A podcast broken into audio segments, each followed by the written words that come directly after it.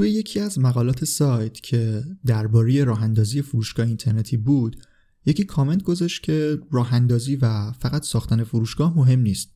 مسئله اصلی اینه که چطور کالای اون رو پیدا کنیم و بفروشیم. دقیقا بعد از این کامنت من تصمیم گرفتم که بیشتر روی موضوع تامین کالا وقت بذارم و یک سری راه ها رو براش پیدا کنم. یه مقاله هم توی سایت با عنوان تامین کالای فروشگاه اینترنتی نوشتم که خیلی کلی به یک سری مطالب اشاره کردم. الان توی قسمت 46 پادکست فوربو هم می‌خوام اطلاعات اون مقاله و هم اطلاعات جدیدی که درباره تامین محصول به دست آوردم رو باهاتون به اشتراک بذارم. سلام من رضا توکلی هستم و خوشحالم از اینکه شنونده قسمت جدید فوربو هستید. پرونده شاپ مستر قسمت چهارم.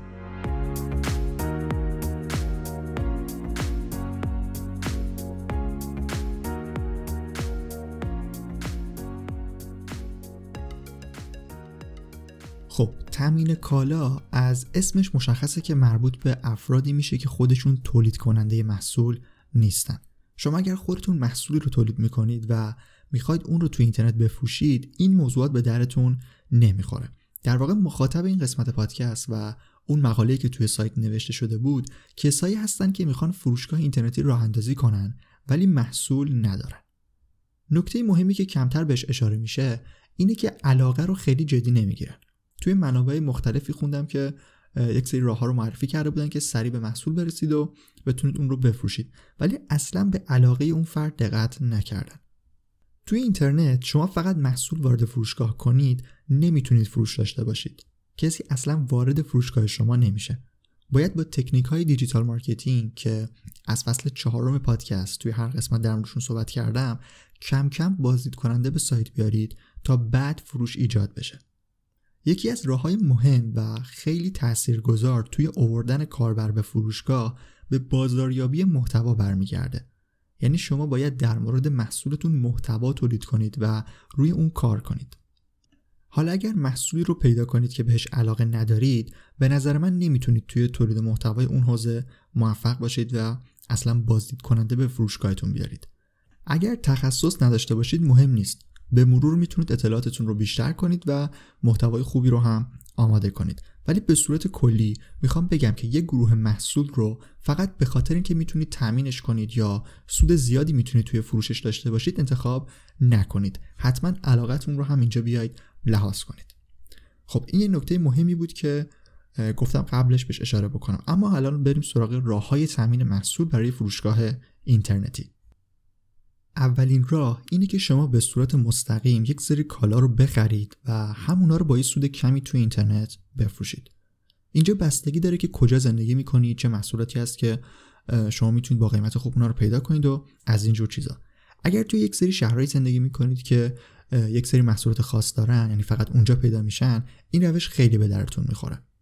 اما به صورت کلی با بررسی بازار و پیدا کردن یک سری کالاهایی که همیشه فروش دارن و شما خیالتون می‌تونه راحت باشه که همیشه کسایی هستن که اینا رو بخرن این محصولات رو بخرن می‌تونید خودتون اول محصولات رو از بازار تهیه کنید و بعد اونا رو بفروشید. راه های بعدی که می‌خوام معرفی کنم رو درست در ادامه همین روش میگم چون همشون به هم مرتبطن و شما توی مسیر پیشرفت فروشگاهتون لازمه که از همه اینا استفاده کنید. خب پس گفتم که اولین راه اینه که خودتون از بازار بخرید و آنلاین بفروشید. فقط اینجا ممکنه که فکر کنید خب اگر ما چیزی رو خریدیم ولی کسی از ما نخرید چیکارش کنیم؟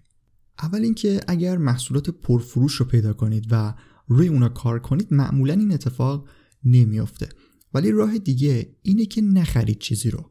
اول بفروشید بعد بخرید. توی این روش باید خیلی فعالتر باشید. مثلا شما یک فروشگاهی رو توی شهرتون پیدا می‌کنید که محصولات خوبی داره و می‌تونید ازش بخرید و بفروشید.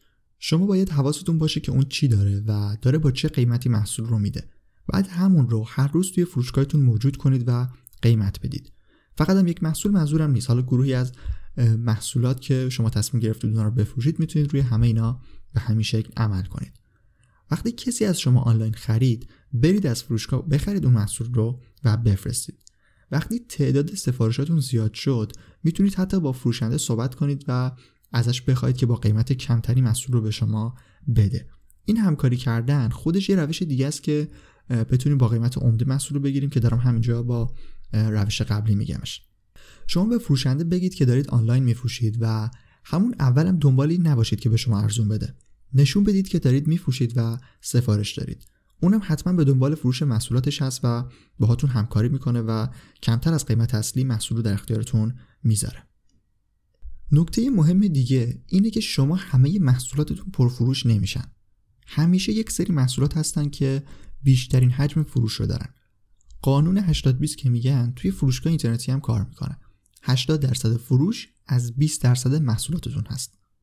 وقتی شما روند رشدتون رو ببینید و بدونید که اون 20 درصد کالا همیشه مشتری داره و داره فروش میره اینجا دیگه خودتون می‌تونید از قبل برنامه ریزی کنید و اون 20 درصد رو بخرید و به اصطلاح انبار کنید تا دیگه هر بار نخواهید برید از فروشنده بگیرید.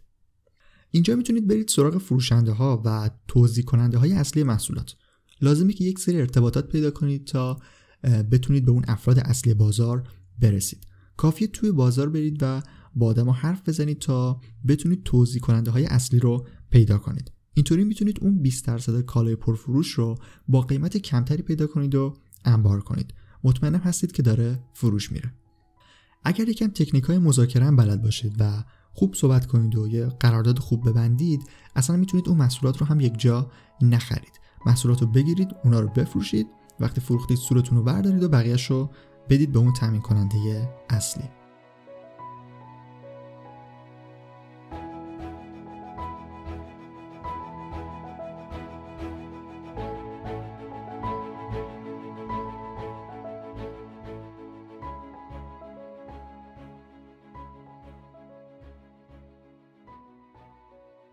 یه نکته دیگر رو هم می‌خوام در خصوص پیدا کردن تامین کننده و عمده فروش ها بگم. توی دیوار و شیپور هم می‌تونید این فروشنده اصلی رو پیدا کنید. روی بیشتر دستبندی ها بعضی از آگهی ها هستن که مربوط به خود عمده فروش ها هستن. از این طریق هم می‌تونید این افراد رو پیدا کنید و تماس بگیرید و باهاشون همکاری داشته باشید. توی روش های قبل کار رو از فروشنده های محلی توی شهر گفتن می‌تونید شروع کنید. اما یه راه دیگه اینه که محصولات رو از فروشگاه های آنلاین دیگه بخرید. یک سری فروشگاه اینترنتی که می‌دونید قیمت مناسب میدن و می‌تونید سریع ازشون تحویل بگیرید و پیدا کنید. یک سری محصولات رو توی فروشگاهتون قرار بدید و وقتی سفارش گرفتید اول به اونا سفارش بدید بعد وقتی تحویلش گرفتید اون رو بفرستید برای مشتریتون. نگران زمان ارسالش هم نباشید. می‌تونید توی سایت مشخص کنید که مثلا سفارش های شما از دو روز دیگه ارسال میشه یا مثلا از سه روز دیگه ارسال میشه. حالا اگر فروشگاه توی شهرتون باشه مثلا توی تهران می‌تونید همون روز یا فرداش محصول رو از فروشگاه دیگه تحویل بگیرید و بعد بفرستید. اینطوری شاید حتی با یک روز تاخیر بتونید کالا رو به دست مشتریتون برسونید که کاملا قابل قبوله. بازم مثل روش های قبل وقتی تعداد فروش زیاد شد می‌تونید متوجه بشید که کدوم کالاها پرفروشترن. بعد همونا رو بخرید و نگه دارید تا فرایند ارسالتون سریعتر هم بشه. یکی دیگه از روش های خیلی خوبی که توی تامین کالا می‌تونید ازش استفاده کنید اینه که بیاید تولید کننده های محصول رو پیدا کنید و ازشون مستقیم بخرید. اینجا منظورم یه شرکت بزرگ و یه کارخونه نیست. اول این قسمت گفتم که مخاطب این موضوع کسایی هستن که خودشون تولید کننده نیستن و می‌خوان فقط بفروشن. کسایی که یک سری محصولاتی رو تولید می‌کنن مثلا چیزای دستساز و تزئینی و یا حتی لباس و چیزای اینطوری معمولا توی اینستاگرام یا تلگرام محصولاتشون رو می‌ذارن. کالاهایی که این صفحات اینستاگرامی دارن توی فضای وب و فروشگاه اینترنتی نیستن و محصولاتشون اونجا نمیشه پیدا کرد. شما می‌تونید چند تا از این صفحه ها که خودشون تولید کننده هستن رو پیدا کنید و محصولات اونا رو توی سایتتون قرار بدید و با یک سودی قیمتی هم براش تعیین کنید. وقتی کسی از شما خرید کرد برید از صفحه اینستاگرام بگیرید و برای اون شخص بفرستید. مثل روش های قبل بازم وقتی فروش محصول زیاد شد می‌تونید اونا رو به تعداد بیشتری بخرید و پیش خودتون داشته باشید.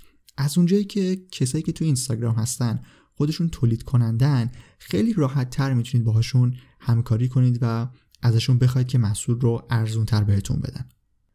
خب اینا روش هایی هستن که می‌تونید از طریق اونا محصول رو به دست بیارید و بفروشید.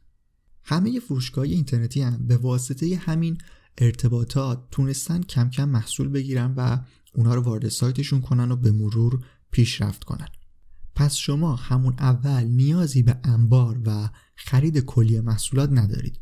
گفتم که به مرور می‌تونید با توجه به شناختی که نسبت به بازار پیدا می‌کنید یک سری محصولات رو انبار کنید و زودتر اونا رو بخرید. ولی به صورت کلی فروشگاه اینترنتی اصلا به این صورت نیست که باید یک سرمایه زیاد داشته باشید یک انبار داشته باشید و کلی محصول رو بخرید.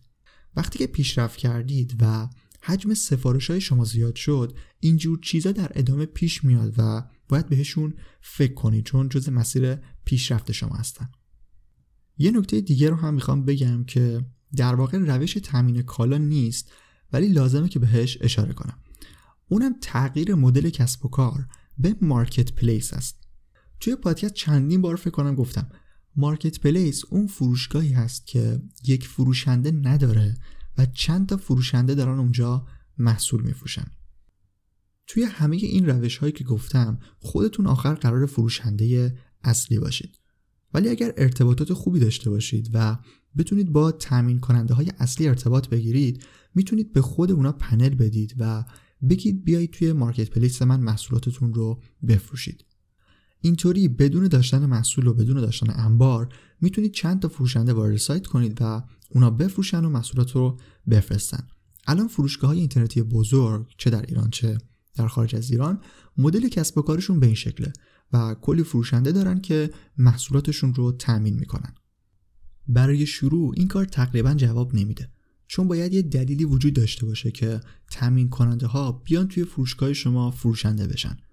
ولی اگر از همون اول خودتون فروشنده باشید و کم کم با تکنیک های digital marketing فروشگاه رو حرفه‌ای تر کنید و پربازدیدش کنید برای فروشنده های دیگه می‌تونید دلیل ایجاد کنید که بیان توی فروشگاه شما به عنوان فروشنده باهاتون همکاری کنن. بعد از همه این روش هایی که گفتم دوباره می‌خوام برگردم به همون موضوعی که اول این قسمت گفتم.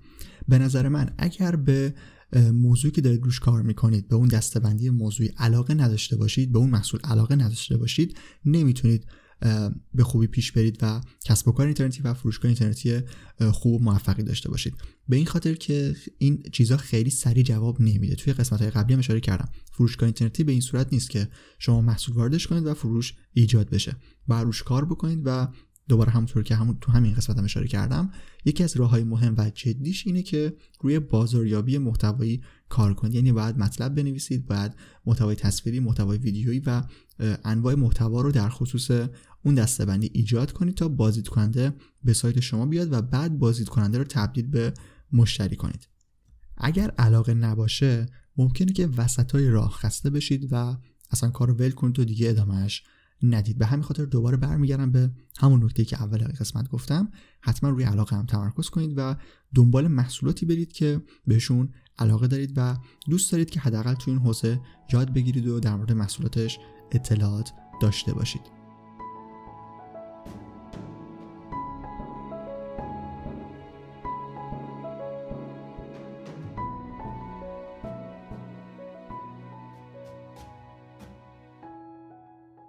موضوع تامین کالار هم توی این قسمت تموم می‌کنیم و در قسمت های بعدی به موضوعات دیگه مرتبط با فروشگاه های اینترنتی می‌پردازیم. این قسمت قسمت چهارم پرونده شاپ مستر بود که شنیدید. شاپ مستر یک کلاس آموزشی درباره راه اندازی و طراحی فروشگاه اینترنتی که توی سرویس دانشگاه فوربو عرضه میشه. Fbun.ir آدرس دانشگاه فوربو است و اگر دوست داشتید می‌تونید بهش سر بزنید و با کلاس های فوربو آشنا بشید. forbodm.com هم آدرس اصلی سایت فوربو هست که توش بیشتر از 100 مقاله رایگان درباره digital marketing منتشر کردیم که می‌تونه براتون مفید باشه. پادکست فوربو رو هم خوشحال میشم که به دوستانتون پیشنهاد بدید و نظرتون رو در موردش بفرستید. این نکته رو هم اضافه کنم که پادکست فوربو الان روی دو سرویس ایرانی فیلیبو و ناملیک هم در دسترسه و به جز سرویس های خارجی از روی این دو تا پلتفرم هم می‌تونید به پادکست فوربو گوش بدید.